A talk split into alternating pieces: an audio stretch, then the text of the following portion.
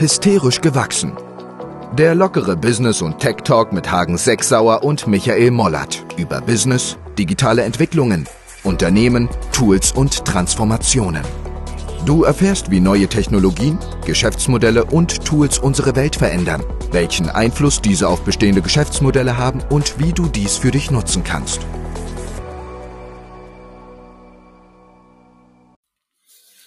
So, guten Morgen, Hagen.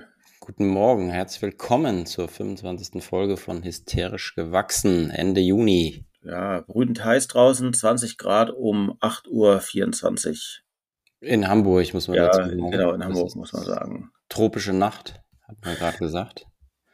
Ist ja so die Definition, alles was über 20 plus, also 20 Grad und plus ist, wird äh, als tropische Nacht bezeichnet. War die so tropisch für dich auch? Ja, es war warm. Es geht, ja, doch, es war, war ordentlich warm. Ähm, es war jetzt nicht, nicht so heiß, aber es war ganz ordentlich. Aber es ist, heute soll es 31 Grad werden, von daher ist es im Moment einfach echt warm.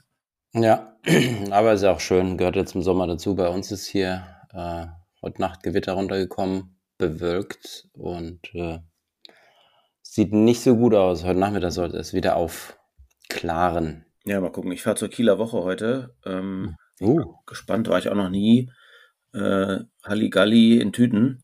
Mhm. Ähm, mal gucken, mal gucken, wie das Wetter da wird und wie das so, wie das so ist. Machst du Party, ja? Party, ja, ich fahre mit meiner Tochter und einer Freundin von ihr und einem Freund. Mal gucken, Mhm. wie das so wird. Äh, wir uns überraschen. Aber wir sitzen ja hier beide mit einem Kaffee äh, am Morgen und haben uns gerade über das Thema Milch unterhalten und haben halt Ja, genau. Ich bin ja noch der Kuh, also anders ausgedrückt, ich bin ja noch gewohnt, äh, Kuhmilch zu trinken. Genau, ich trinke Hafermilch und darüber haben wir uns unterhalten und haben wir mal geschaut, wie das eigentlich sich gesellschaftlich äh, so verhält und verändert. Mhm.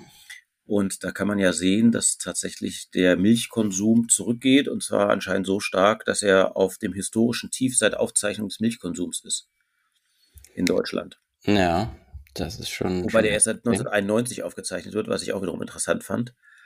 Finde ich sehr merkwürdig. Ja, habe ich mich auch gewundert. Ähm, aber äh, trotzdem interessant und es passt zumindest zu meinem äh, Konsumverhalten natürlich extrem gut. Äh, also ich scheine da sehr, sehr typisch zu sein, weil in der Eigenbeobachtung konsumiere ich eigentlich also kaum, ich würde fast sagen, keine Milch mehr. Mhm. Wobei War das- so bei dir? Oder hast ja, du ich habe also ich habe Milch? Milchkaffee ganz viel getrunken. Mhm.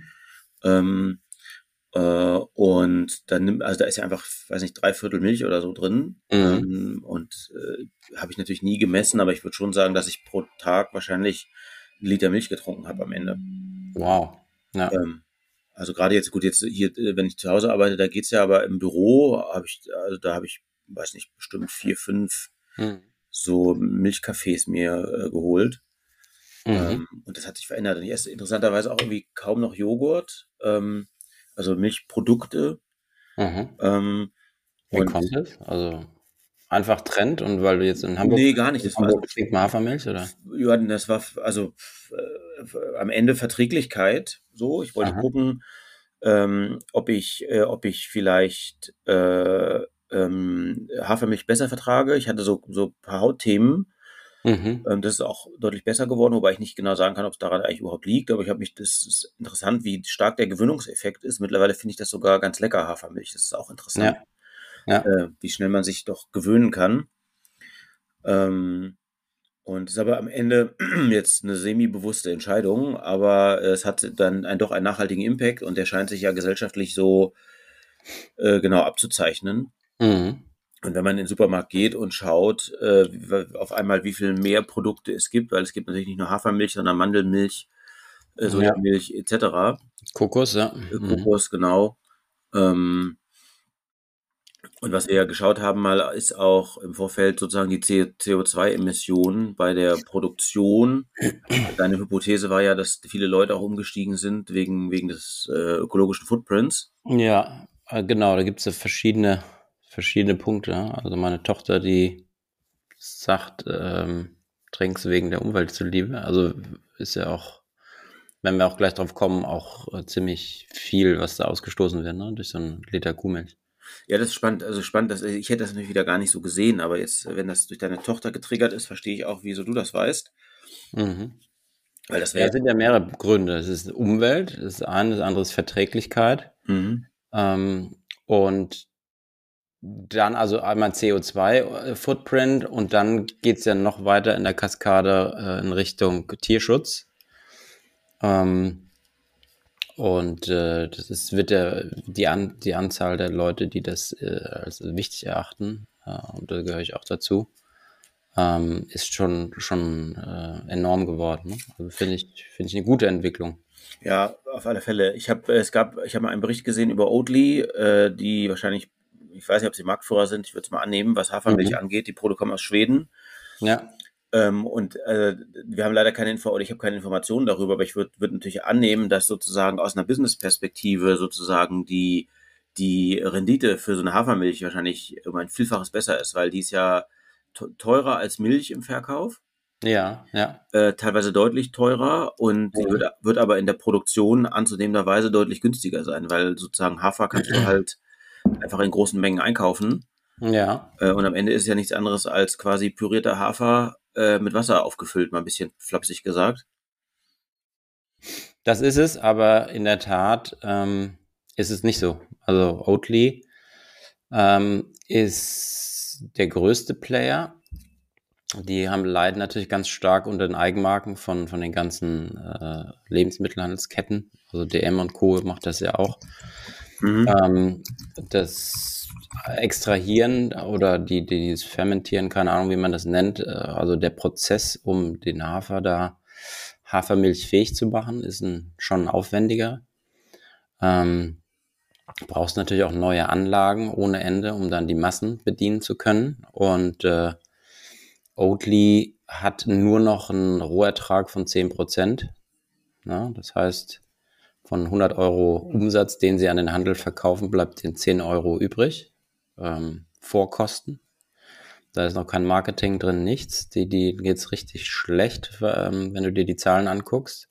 Mhm. Ähm, und ich weiß auch nicht, wie lange es Oatly in dem, in dieser allein äh, als Company alone ohne Partner noch geben wird, beziehungsweise wie lange die das finanziell so durchhalten können. Die sind ja gut finanziert, aber verbrennen halt echt richtig Asche. Und ähm, was schade ist. Mhm. Aber der Wettbewerbsdruck ist halt enorm hoch, ja. Und so ein, so ein äh, Lebensmittel, also Nestlé und so weiter, die liegen so zwischen 40 und 50 Prozent Rohertrag, ähm, den die haben und sind dann nach Kosten äh, immer noch positiv. Siehst ja, die, die, Aktien von Nestle und so weiter laufen ja auch alle gut, sie zahlen gute Renditen. Und Oatly hat da ein richtig großes Problem. Ähm, ja, aber es wäre natürlich spannend, wo, woran das wohl liegt. Ja, ich meine, ich könnte mir vorstellen, dass sozusagen der, der Prozess der Milcherzeugung sozusagen irgendwie ausoptimiert ist, beziehungsweise sozusagen die Bauern da auch wenig verdienen, also mhm. sozusagen mhm. die Leute, die in der Wertschöpfung da drin hängen. Ja. Ja, und es ist halt einfach, sage ich mal, ne, eine Kuh aufzuziehen, Milch ab äh, äh, zu pumpen und dann in, in Päckchen zu packen, ja, in Tüten. Mhm. Wie gesagt, bei Hafer, da sind das schon ein mehrstufiger Prozess. Aber es ist schon, schon geil, weil du kannst ja, also die noch besseren Footprint-Abdruck hat ja die, das Hafermilchkonzentrat. Das ist ja äh, noch besser. Das heißt, du kriegst, da gibt es auch einige Companies, da kriegst du einfach nur das Hafermilchkonzentrat, ähm, was natürlich von der Logistik optimal ist. Mhm. Und dann hast du die, füllst du es einfach mit Wasser auf. Und nichts, nicht anders wird es ja auch bei der Herstellung gemacht. Ne? Es wird ein Konzentrat entwickelt und wird dann mit Wasser befüllt. Also mich wundert das natürlich bei Oatly, also wenn du überlegst, äh, Durchschnittspreis von Liter Milch sind 65 Cent und bei, ja. bei Hafermilch ist es irgendwie 2 Euro. Mhm. Ähm, also das Doppelte bis das Dreifache, je nachdem. Ja. Ähm, das wundert mich natürlich äh, schon sehr, ja. ähm, dass die dann ja. so, so wenig, äh, also ich hätte angenommen, dass da die Umsatzrendite deutlich höher ist. Mhm. Ähm, aber ja, gut, äh, das spannend, also gut, spannend, wie sich das entwickeln wird. Ähm, ist witzig, ich habe äh, auf einer Webseite gefunden, das perfekte Anti-Klimawandel-Getränk. Mhm. als Überschrift. Ähm, das ist natürlich auch nochmal spannend. Ähm, interessant ist ja, dass, dass Oatly das geschafft hat. Äh, die haben ja so eine Barista-Edition. Also wenn du Milch mhm. aufschäumst, was ich auch tue, das geht mit Hafermilch mittlerweile auch ganz, ganz gut. Ja, da ist irgendwie, ja. gar nicht, irgendein, irgendein Öl als Emulgator, glaube ich, drin oder so, dass das ja, so ein bisschen genau. äh, ähnlich von der Konsistenz wird. Ähm, aber wenn ich überlege, dass äh, ich glaube, das, das kostet 2,20 Euro tatsächlich. Ist halt wahrscheinlich doppelt so teuer wie Milch, also wie Biomilch. Ähm, aber interessant ist, wenn man sich den äh, sozusagen den CO2-Wert äh, anschaut, also zum Thema dass äh, die perfekte Klima, Klimawandel-Alternative, ähm, dann kann man sehen, dass, und du hast ja einen interessanten Vergleich, aber man sieht, dass 3,2 Kilogramm äh, CO2 ausgestoßen wird bei der Produktion von einem Liter Milch wohingegen Hafermilch nur eine 0,9 hat, also Faktor 3 und mehr weniger.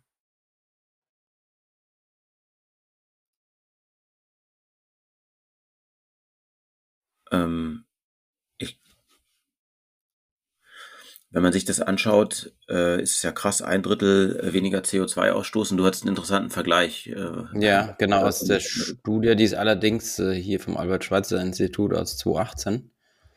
Ähm, da sagen die, dass die Herstellung von einem Liter Kuhmilch im globalen Durchschnitt äh, 2,4 Kilo Kohlendioxid ausstößt, was einer, einer Verbrennung von einem Liter Benzin entspricht. Also das ist schon, schon heavy. Und ähm, das ist äh, natürlich schon, schon ein ordentlicher Wert, ne? wenn du mhm. das anguckst. Und du sagtest 0,9 für die Hafermilch? Genau, also das ist alles relativ ähnlich. Also sozusagen das geringste ist, ist Mandelmilch mit 0,7 und das höchste ist Reismilch mit 1,2. Also es spielt sich quasi alles so um ein Kilogramm ab, plus minus. Mhm. Ähm, und ist damit sozusagen ein Drittel äh, von Kuhmilch. Was natürlich irgendwie logisch ist, wahrscheinlich, dass natürlich sozusagen der CO2-Ausschuss ja hauptsächlich wahrscheinlich bei, bei den Kühen selber passieren wird und gar nicht bei der Produktion, ja. aber wahrscheinlich äh, logischerweise äh, wie ähnlich ja. wie beim Fleisch.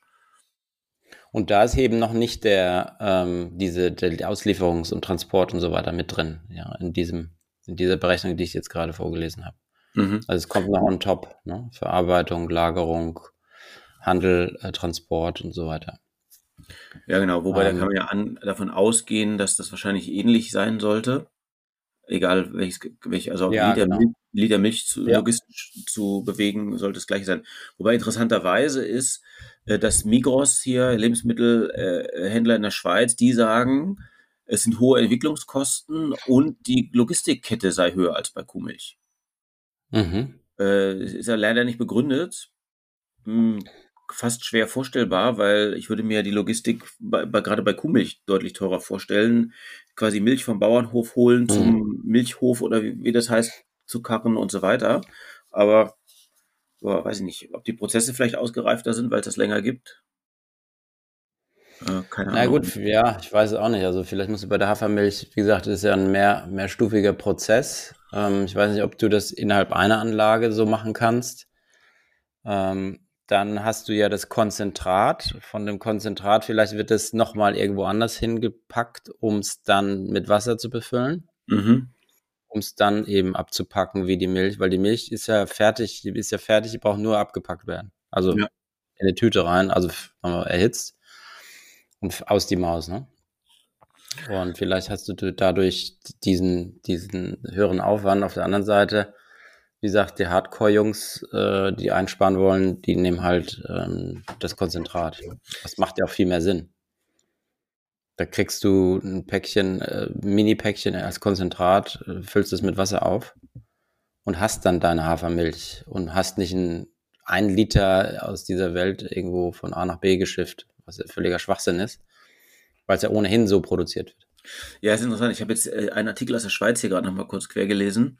Das ist ganz interessant. Ja, da, da wird, also steht als Begründung äh, zu dem Preisthema steht äh, drin, dass die Verarbeitungskosten im Moment noch relativ gesehen sehr hoch sind. Mhm. Und sie sagen, es liegt halt daran, dass die Nachfrage noch so klein ist und dass Maschinen halt nicht Tag und Nacht laufen können. Also bei ja. gibt es eine viel bessere Auslastung der Produktionsmaschinen.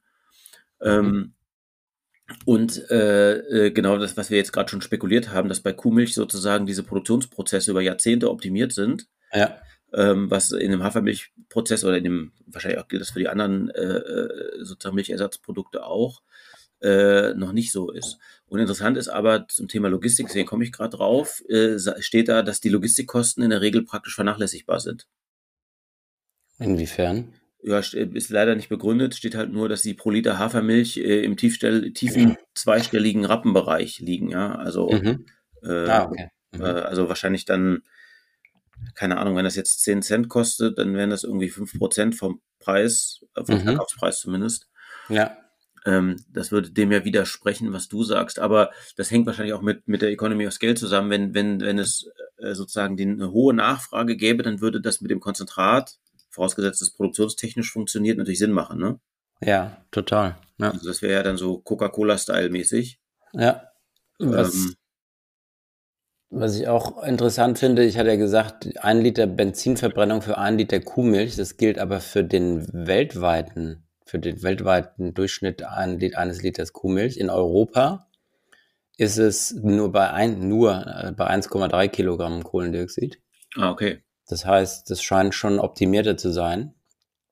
Äh, und du sagtest 0,9 Hafermilch. Ne? Ja, genau. Okay, ja, gut, da gibt es wahrscheinlich jetzt 30 andere Werte nochmal, wenn du jetzt 20 weitere Studien liest. Äh, aber so zur Orientierung ist es trotzdem schon nochmal, ähm, wie gesagt, ein Viertel Mhm. Äh, ja, so 30 Prozent, wie du sagtest, weniger, was ja schon, schon top ist. Ich glaube aber Sojamilch, äh, da ist es auch ähnlich. Ähm, da kommt es eben auf die, auch wieder auf die Herkunft an. Äh, ja. Hier. Ein, eine Sache, die wir natürlich total vernachlässigt haben, ist ja, dass, dass Milch subventioniert ist, ne?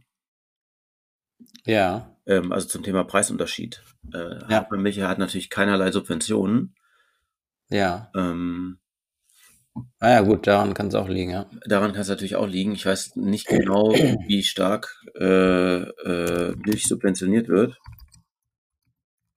Ähm, mal kurz schauen. Aber auf jeden Fall ist es doch eine coole Entwicklung, finde ich. Also die Frage ist ja ähnlich wie beim Fleisch. Ich glaube auch in, in 10, 15 Jahren ähm, zumindest in, in hochentwickelten westlichen Ländern äh, steht die Kuh oder das Schwein äh, auf der Wiese, um, um es von Kindern gestreichelt zu werden, ähm, weil eben die Produktion des Fleisches aus dem Reagenzglas ähm, dann schon eine Entwicklung sein wird, die uns äh, enorm weiterbringt, glaube ich. Und das würde natürlich dann auch bei Kuhmilch, also äh, der Ersatz, das wird auch immer stärker runtergehen.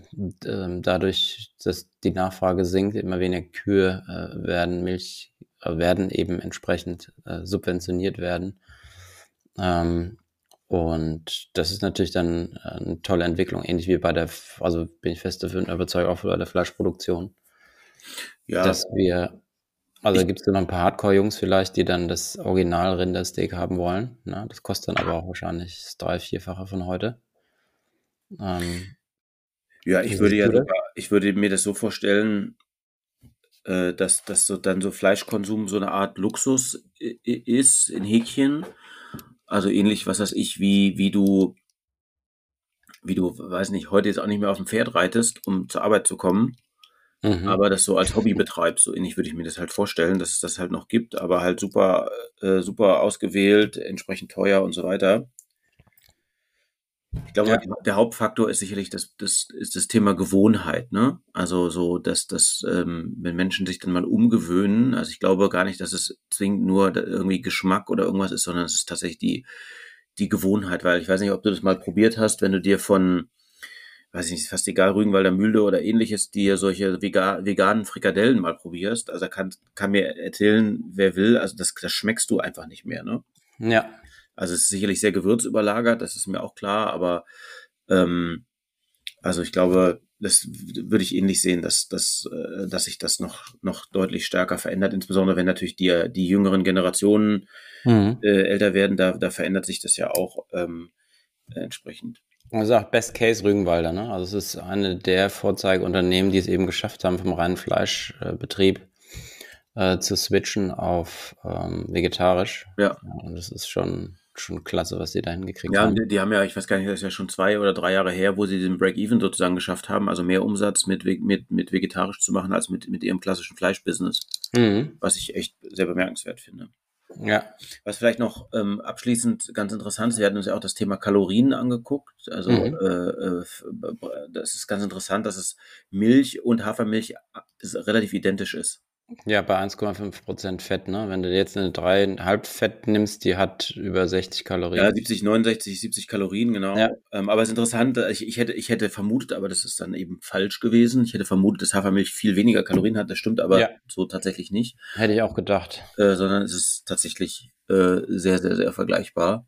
Ja. Ähm, also, ja, sehr interessant, kann man sagen. ähm, könnt ihr uns ja auch mal schreiben in den Kommentaren, wie euer Konsum sich so ver verändert hat. Äh, Der Käsekonsum pro Kopf hat übrigens zugenommen. Das passt auch wunderbar perfekt in mein Konsumverhalten. Ich konsumiere ich auch deutlich mehr Käse, also damit natürlich auch äh, entsprechend viel Milch. Und das heißt, bist du wieder Break-Even, also even, ja, mit, mit deinem. Ja, das wäre, das wäre, wenn man da hier das genau analysieren würde oder ich das aufschreiben würde, könnte das sogar sein, ja. Also äh, auf alle Fälle. Wie ist das eigentlich? Weißt du, wie das Verhältnis ist? Äh, Für Käse brauchst du wahrscheinlich viel, viel mehr Milch, Ja, unglaublich. Äh, Ich habe es vergessen. Ich war mal in der Schweiz äh, und da hat, da hat mir so ein Käsebauer erzählt, das konnte ich überhaupt nicht glauben. Also, ich, also ich weiß, nicht, ich sage jetzt, also wir können gleich mal nachgucken, aber irgendwie tatsächlich für, für irgendwie 100 Gramm Käse brauchst du, glaube ich, irgendwie 5 Liter Milch so ungefähr. Mhm, okay. Ähm, also je nach Ja, weil das Käse. ist dann ja wieder, das ist natürlich dann auch wieder eine Scheißentwicklung, ne? Also, Ja, ja, klar. Also das die, für die definitiv. Leute, die vegetarisch sein wollen, die sagen, okay, ich verzichte auf Milchprodukt im Bereich äh, Milch und nehme nehm, äh, Milchersatzprodukte wie Hafermilch und Kokosmilch und so weiter. Mhm. Die Kokosmilch im Übrigen hat am wenigsten mit 15 Kalorien, also wenn man die richtige nimmt. Und, ähm, und dann sagst du, okay, trinke ich weniger Milch, bin glücklich äh, und esse aber ein bisschen mehr Käse. Ja, genau. Ja, das kann sein. Ich habe jetzt gerade noch mal geguckt. Also für, für ein Kilogramm Frischkäse brauchst du 4 Liter Milch. Pass auf, und jetzt kommt's. Für Hartkäse brauchst du 13 Mhm. Liter für ein Kilo. Boah, 13 Liter für ein Kilo Parmesan oder sowas, ne? Ja, ich glaube, das ist nicht nur Parmesan. Also ich glaube, du hast auch, äh, also Ja, Parmesan auch. ist ja ein, der, da ist wahrscheinlich noch mehr. Ach, krass. Aber das ist krass, ne? Okay, dann müssen wir anfangen jetzt äh, mich äh, Käseersatzprodukte. Ja, das wird nochmal spannend. Das wäre ja die, die, die, die logische Konsequenz sozusagen, ne? Mhm. Genau, also für einen Parmesanleib, also Parmesan hat 13,5 Liter, ist auch nicht viel mehr jetzt als der Hartkäse, aber für Mhm. einen Parmesanleib, so einen großen, 520 Liter Milch. Krass. Krass, ne? 520. Oh, krass. Eine halbe Tonne, wenn beim Italiener die den Parmesan siehst, den Leib, dann liegt da eine halbe Tonne Milch rum. Ja. Ja, das ist äh, schon krass, kann man sagen. Aber ähm, interessant auf alle Fälle, dass sich das verändert und bewegt. Mal schauen, wo da die Reise hingeht. Yes. Dann hatten wir, was ja auch Reise. viele bewegt. Sorry? Ich sage, apropos Reise. Äh, der, Genau, was, was, der Kollege Kliman, der macht auch gerade eine Reise. genau, Finn Kliman.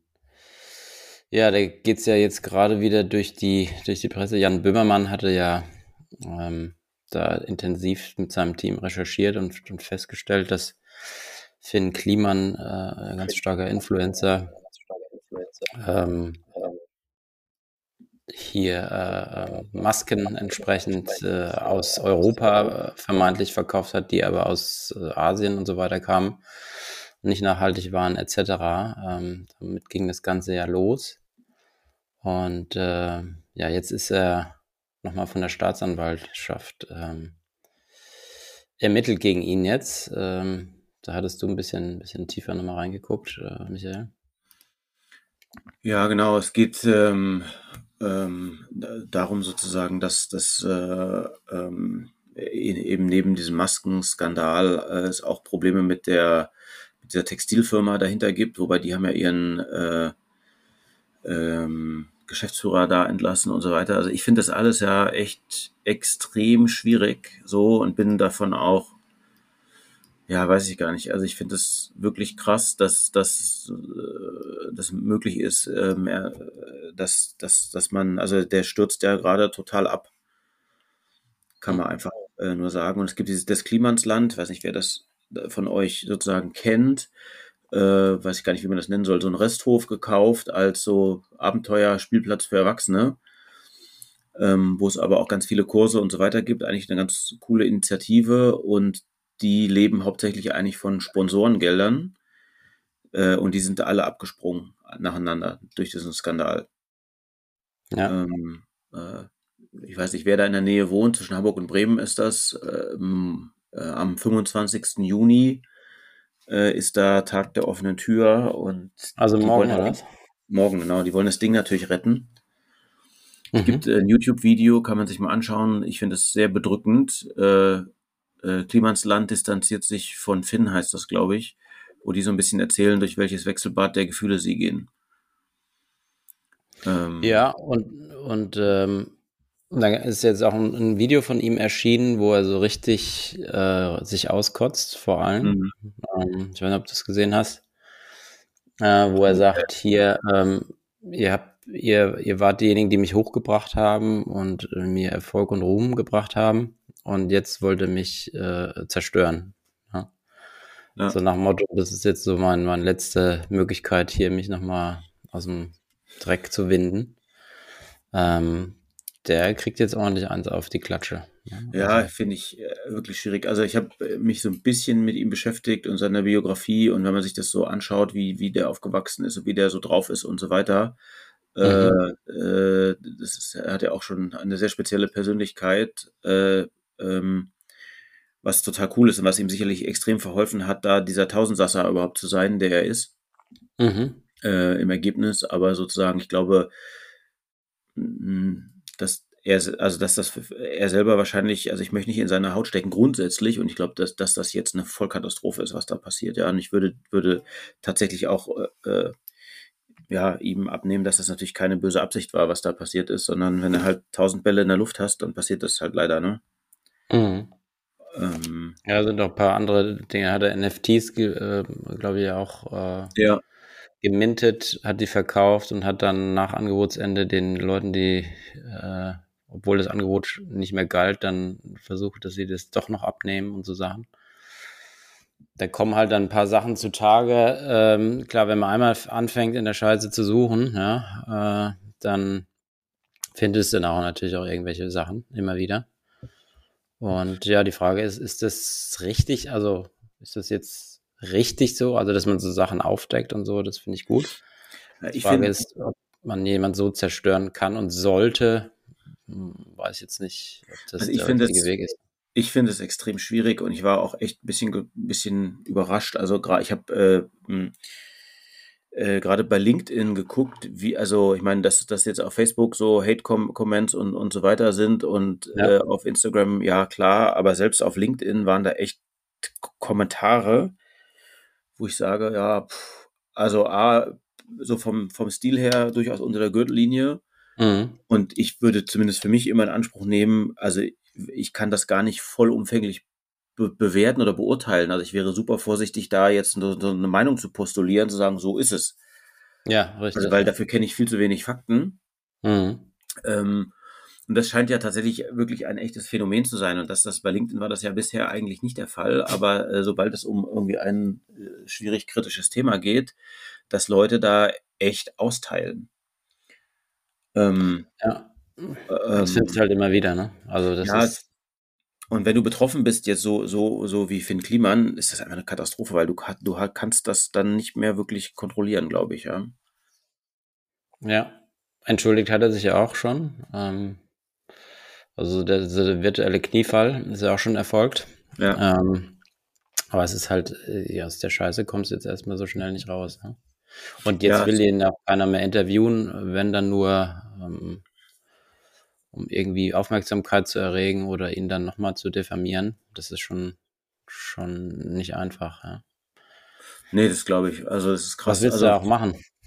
Also, was kannst äh, ich glaube, er ist mega verzweifelt, weil du hast, hast keine Chance mehr, äh, dich jetzt nochmal da anders zu positionieren. Ne?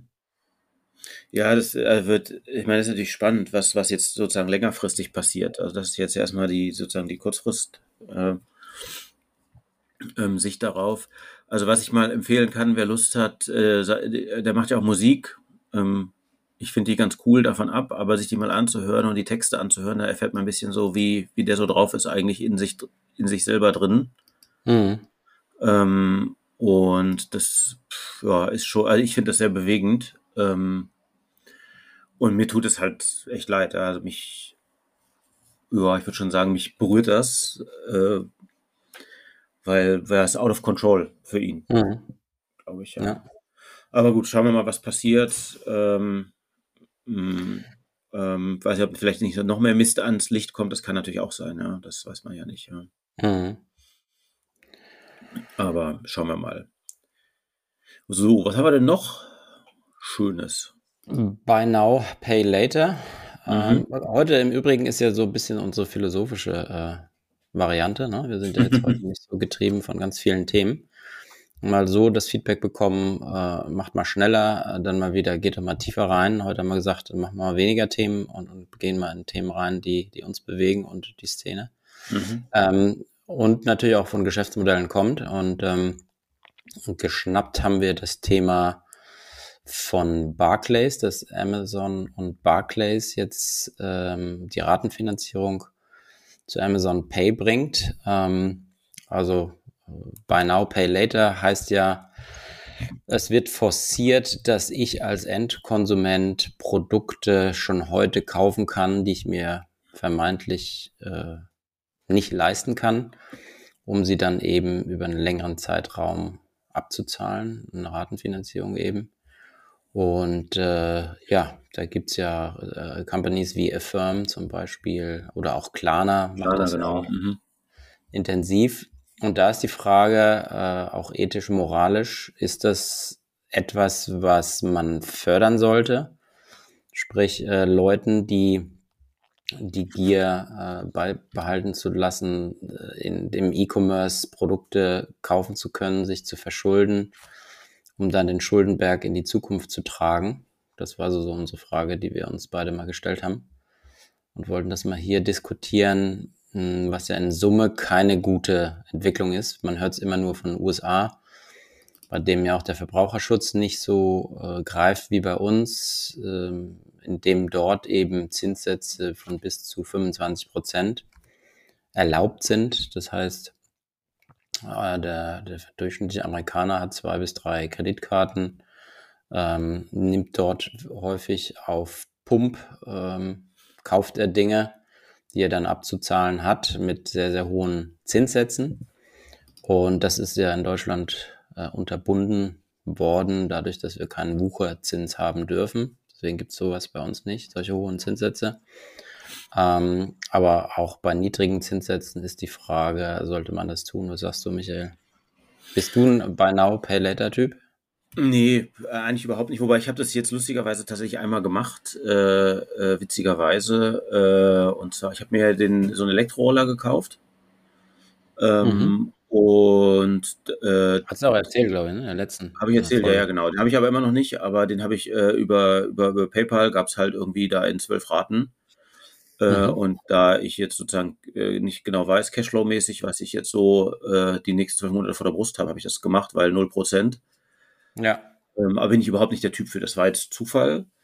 Ähm, ich, ich persönlich finde diese Entwicklung natürlich extrem schwierig, weil sozusagen, wenn man jetzt sich natürlich fragt, woher kommt das eigentlich, ähm, dann würde ich natürlich hergehen und, und sagen, okay, was wir natürlich, also das ist meine subjektive Beobachtung, aber wenn du dir anschaust, was du heute für Konsum Zwänge, würde ich das fast nennen, hast und was das in absoluten äh, sozusagen Geldbeträgen bedeutet, sprich, was ein Handy heute kostet und wenn du Kinder hast, dann ich brauche, ich hätte gern ein Handy, ich hätte gerne ungefähr ein iPad, ein Notebook, ich, äh, irgendwelche äh, Kopfhörer, mhm. ähm, äh, dann äh, glaube ich, ist das ein großer Treiber. Also dass der, der Durchschnittswarenkorb für, also früher, wenn du dir überlegst, also als, als wir jetzt Kinder waren, war das wahrscheinlich mhm. ein bisschen da gab es viele dieser Gadgets gar nicht. Äh, ja. ähm, Da gab es sicherlich andere Sachen, die auch Geld gekostet haben, aber ich glaube, der große Treiber darin ist das, und das gilt ja für, für uns Erwachsene auch, nicht nur für Kinder, ja. Also sich jetzt heute mit einem, mit einem Durchschnittsgehalt, äh, weiß ich nicht, ein, ein MacBook zu kaufen oder ein iMac mhm. oder irgendwas oder einen großen, bei, bei, bei Fernsehern geht's ja fast wieder, aber das ist genau das Gleiche auch bei, bei großen Fernsehern. Mhm. Ich glaube, dass sozusagen aus, dass aus dieser Konsumsicht sicherlich das extrem begünstigt äh, äh wird. Und ich bin natürlich ein bisschen zwiegespalten. Auf der einen Seite ist es natürlich, ist es natürlich äh, äh gut, aber es zeigt ja dieses Amerika-Beispiel, dass ähm, es in den häufigsten Fällen schon dazu führt, dass die Leute sich überschulden und dann da irgendwann schwer nur noch rauskommen. Ne? Mhm. Äh, also von daher würde ich sagen, ist es, äh, sehe ich das schon durchaus, äh, durchaus kritisch. Weil ich glaube, wenn du damit einmal anfängst, ähm, so, so zu konsumieren, und, und du nicht sehr diszipliniert bist, dann ist die Wahrscheinlichkeit wahrscheinlich relativ groß, dass sich das halt einschleicht. Und genau was du sagst, genau. dass du einfach alles in die Zukunft prolongierst. Ja. Ja, das mhm. sehe ich mhm. auch so. Also das ist äh, ein Riesenthema. Ich habe, wir hatten auch im Vorgespräch schon mal darüber diskutiert, ob das dann nicht dazu führt, also wenn das jetzt so ausartet äh, und so wie du schlittert man dann ja auch, glaube ich, rein, sagt, ach komm, über, über PayPal mal genutzt, zwölf Monate, geht ja gut und äh, jetzt kommt ja doch was rein und jetzt kann ich mir das eine oder andere leisten. Ähm, könnte ja zur Gewohnheit werden. Wurde jetzt natürlich auch stark getrieben durch die niedrigen Zinsen. Das ist ja auch ein besonderer Effekt, den es mhm. so äh, noch nie gab oder letzten 40 Jahre nicht mit so niedrigen Zinssätzen. Ähm, und je niedriger der Zinssatz ist und jetzt auch wiederum ähm, die, die hohe Inflationsrate, macht es ja schon Sinn, äh, heute etwas äh, auf Schulden zu kaufen, was äh, durch eine Inflation entwertet wird ja. in der Zukunft. Äh, also 8% Inflation und 3% Zins, dann macht das ja absolut Sinn ja, von mhm. 5% Differenz. Auf der anderen Seite, ähm, genau das Problem, sein, sein äh, Geld äh, haushalten zu können, äh, den Überblick zu, zu erhalten. Und die Frage ist, wie stark wird es ausarten und gibt's, entstehen da nicht neue Geschäftsmodelle in Richtung äh, Schuldenmanagement. Ne? Also das wäre so, so prekär die Lage dann auch ist, aber ein Tool, das, das dir sozusagen alle ähm, Zinsen und, und äh, Finanzierungsraten, die du hast, kumuliert, aufzeigt und ähm, deine Endraten äh, und Fälligkeitsraten aufzeigt, um, um eine Transparenz da, da zu schaffen. Mhm. Wäre eigentlich auch gar nicht so schlecht, weil ein paar Sachen hatten wir ja auch, wie Haus, beispielsweise bei mir, ähm, und ähm, das wäre eigentlich äh, in dem Kontext äh, dann wiederum auch ein ganz, ganz cooles Geschäftsmodell, um da Transparenz in dein, ja, nicht nur Liquidität, sondern auch Schuldenmanagement da reinzubringen. Und das ist, glaube ich, essentiell und notwendig, wenn man dann sagt, okay, ich, ich gehe solche, solche Dinge ein, indem ich mir äh, Sachen auf Pump kaufe und zwei, drei, vier Jahre, je nachdem, ähm, abzahle. Ne, beim Auto ist es auch noch gewohnt, weil es eben so hohe, so hohe äh, Kaufbeträge sind. Aber mhm. ähm, das kann ja schnell passieren, dass man dann Elektronikgeräte etc. künftig vielleicht auch sich der Trend äh, entwickeln wird in Richtung, ähm, ja, finanzier es eben mal. Mhm. Ja, ich glaube, gut, also es gibt halt ähm, äh, genau, was du sagst, eben natürlich Sachen, wo das gewohnt ist, also hier beim, beim Hauskauf, aber das ist ja, das substituierst du ja quasi Miete durch Rate. Ja. Also da ist es ja nichts, also das ist gewohnt, beim Auto wahrscheinlich auch, aber eben bei den anderen Sachen ist es, ist es nicht gewohnt. Auf der, wenn du natürlich schaust, wie, wie Quelle, äh, wie, wie Otto und so groß geworden sind, und bei Otto hast du heute noch diesen, also die bedienen das ja seit ihr, äh, in ihrer ganzen Geschichte und auch heute im E-Commerce bedienen mhm. sie das immer noch, ne? Ja. Also da ist es, da ist es gelernt, gewohnt und anscheinend den Markt dafür, den gab es schon länger, würde ich sagen. Ne? Aber den der, das schon, war, ja, ja. Also die Versender haben damit angefangen. Ja, genau, aber das war wahrscheinlich so ein Nischenmarkt in Häkchen, also, also sicherlich kein Massenmarket, Market, aber es könnte sein, dass das natürlich, äh, weiß ich, in den USA wird, das eher ist das ja Massmarket, ja, also angefangen von der Kreditkarte, ja. wo das ja eigentlich auch nichts anderes ist. Richtig, aber durch die äh, steigenden Zinsen kann sein, dass sich die auch relativ schnell verflüchtigen, diese Modelle wieder, mhm. ähm, weil du es dir dann einfach gar nicht mehr leisten kannst. Ne? Also wenn es dann drei, vier, fünf, sechs Prozent dann da stehen als Zinssatz, die jetzt bald wieder ähm, gerade bei, bei kurzfristigen Konsumgütern, wo du keine Sicherheit hast äh, oder hohe Zinssätze auftauchen, wird sich das dann wahrscheinlich auch wieder relativieren. Oder du verlängerst halt dann die Laufzeiten. Ne? Mhm. Das kannst du natürlich auch machen. Ja, also ganz spannend. Aber ähm, äh, wird natürlich spannend sein, wo die Reise dahin geht. Ähm, das werden wir ja sehen. Ähm, wenn man sich natürlich das Thema Payment anschaut, haben wir ja auch gerade gesehen, dass, dass sozusagen jetzt hier die Luca-App ja, sich repositioniert hat und entsprechend, wie wir es eigentlich vorhergesehen haben. Ja, wir hatten ähm, es mal in einer Folge mal projiziert ja. ne, und haben gesagt, was wird aus der Luca-App? Ähm, ja, und jetzt gehen sie in das Payment für ähm, die Gastronomie. Mhm. Das heißt, du kannst dann über einen QR-Code, ähm, kannst du die Rechnung des Restaurants bezahlen. Ja, das ist spannend. Haben wir ja ein bisschen diskutiert darüber, äh, was, äh, was das wohl so genau, äh, ja, weiß nicht, bedeuten kann oder so. Ne? Ich hatte mich gefragt, ja, okay, aber warum sollte ich als Restaurant das eigentlich tun? Ne? Ich meine, es gibt Zahlarten ja ohne Ende. Ja, ähm, Transaktionsgebühren, die sind halt recht, also einmal ziehen sie jetzt äh, die Gastronomen an, indem sie sagen, ähm, du hast 0% äh, für die ersten, muss ich gerade mal gucken. Ähm, okay, die, die sagen, bis Ende diesen Jahres musst du als Gastronom keinerlei Gebühren zahlen. Also wenn du jetzt ja äh, äh, Amex, äh, Master Visa nimmst als Restaurant, da zahlst du ja zwischen 1,5 und 3 Prozent im Schnitt. Plus mhm. nochmal eine Fee je ähm, äh, Transaktion, also äh, keine Ahnung, 2 zwei, Prozent auf den, den Betrag. Plus dann meist bei PayPal sind es 25 Cent äh, pro Transaktion, äh, also Payment-Vorgang und dann nochmal so um die 20 Cent für andere Dienstleister pro Payment-Vorgang. und die sagen, wenn du jetzt bis Ende des Jahres bei uns einsteigst, dann zahlst du erstmal nichts auf alle Transaktionsgebühren bis einschließlich Dezember und ab Januar nächsten Jahres dann nur 0,5 Prozent plus eine 0,05 Prozentigen, äh, 0,05 Euro äh, also 5 Cent äh, Transaktionsgebühr für Google Pay, Apple Pay und so weiter. Und ähm, keine Grundgebühr.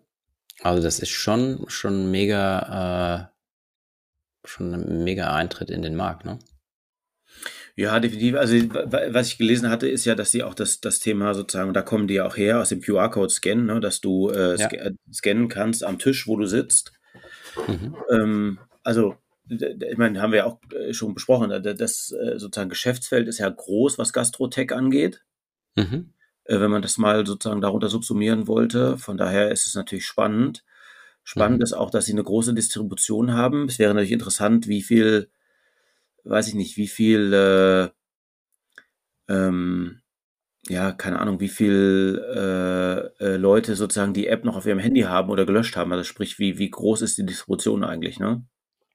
Ich habe das schon fast, ich hatte es letztens mal kurz vergessen, den Namen. Und da fragte mich jemand äh, im Restaurant, witzigerweise jetzt am Wochenende, äh, nach dem, dem Impfpass. Da sage ich, oh scheiße, wie hieß das Ding noch? Ja. Ähm, und ähm, weil da lässt, lassen sich ja auch die, die äh, Impfzertifikate bei der Luca hinterlegen.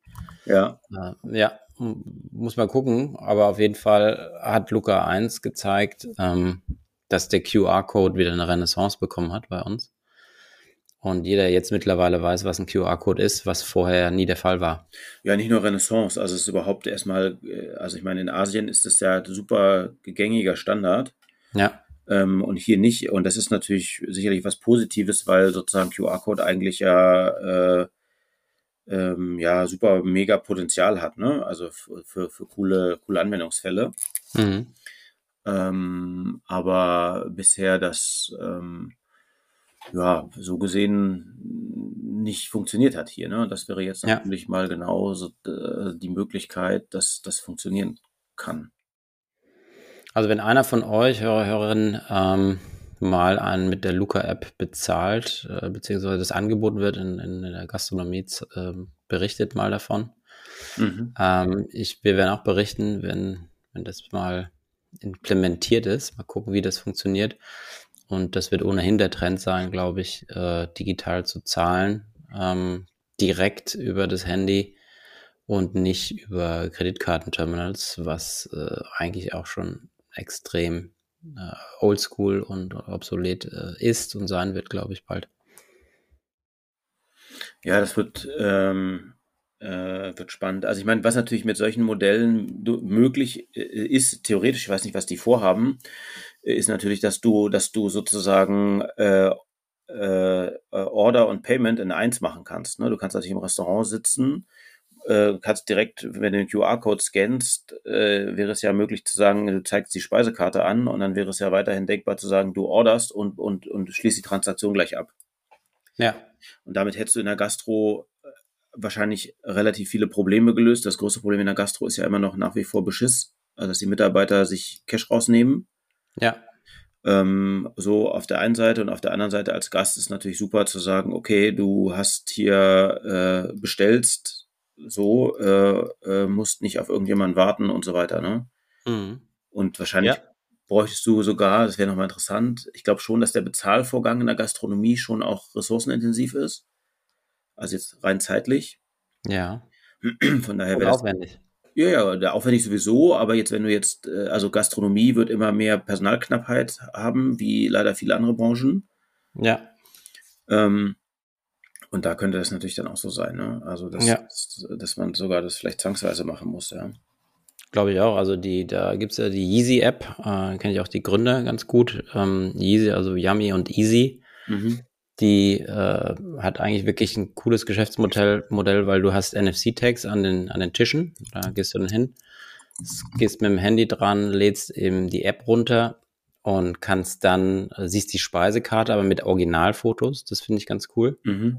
Das heißt, oft ist ja die Erwartung, äh, du hast irgendwie so ein gewisses Bild von einem Menü. Also wenn du im Restaurant bist, wo du noch nicht warst, hast du jetzt eine gewisse Erwartungshaltung und stellst dir das Essen vor. Und äh, dann ist man oft enttäuscht, ähm, was dadurch eben verhindert wird, dass du Originalfotos hast, die auch nicht irgendwie gepimpt werden. Kannst dann äh, am Tisch ordern. Äh, du hast dann Spaß natürlich auch Leute ähm, im Personal ein, weil du nur noch, nur noch Runner brauchst. Das heißt, da geht dann Bon äh, in der Küche raus äh, und für die Getränke und für das Essen. Du kannst es vorbereiten, derjenige bezahlt sofort ähm, mit PayPal und Co. Mhm. Und ähm, du hast auch eine To-Go-Möglichkeit. Das heißt, du kannst, wenn du irgendwo dir was abholst, ähm, kannst du sozusagen eine Viertelstunde vorher ordern und es dann mitnehmen. Ja, du kriegst dann eine Push-Nachricht. Und äh, du kannst auch Lieferungen natürlich über die App in dem Restaurant, wenn sie Lieferungen anbieten, äh, darüber dann buchen. Und das ist halt ein Prozess, der für den Gastronomen halt deswegen gut ist, weil äh, wenn du als äh, Gastronom Dinge musst du immer über die, die Kasse einbuchen und wenn es aber digital läuft, brauchst du äh, keine Kasse. Ja, das heißt, äh, ich kenne einen, ein Restaurant, die machen zwei bis 300 Frühstücke, äh, die sie verkaufen ähm, zum Abholen mhm. am Wochenende und die müssen erstmal alles in Excel eintippen dann müssen sie es mit der Hand, die 200 bis 300 Frühstücke, in die Kasse einbuchen, weil das Finanzamt das verlangt, um es dann wiederum äh, nach äh, stundenlanger Arbeit dann der, der Buchhaltung weiterzugeben. Und wenn du einen digitalen äh, Buchungsprozess hast, brauchst du das nicht über die Kasse laufen lassen. Das Finanzamt akzeptiert so und du kannst direkt durchsteuern äh, die, die Buchungssätze an deinen äh, Steuerberater. Und das ist natürlich ein Riesenvorteil und viele Gastronomen sagen auch äh, hier bei Yeezy, ähm, klar, wenn ich, wenn ich selber nicht im Laden bin, wird immer wieder in die Kasse gegriffen und das kannst du damit auch umgehen, das Problem. Also, dass nicht die Leute hier äh, Geld aus der Kasse nehmen. Ja, das ist äh, spannend. Wenn man das natürlich immer weiterdenkt, ist natürlich auch ganz cool. Äh,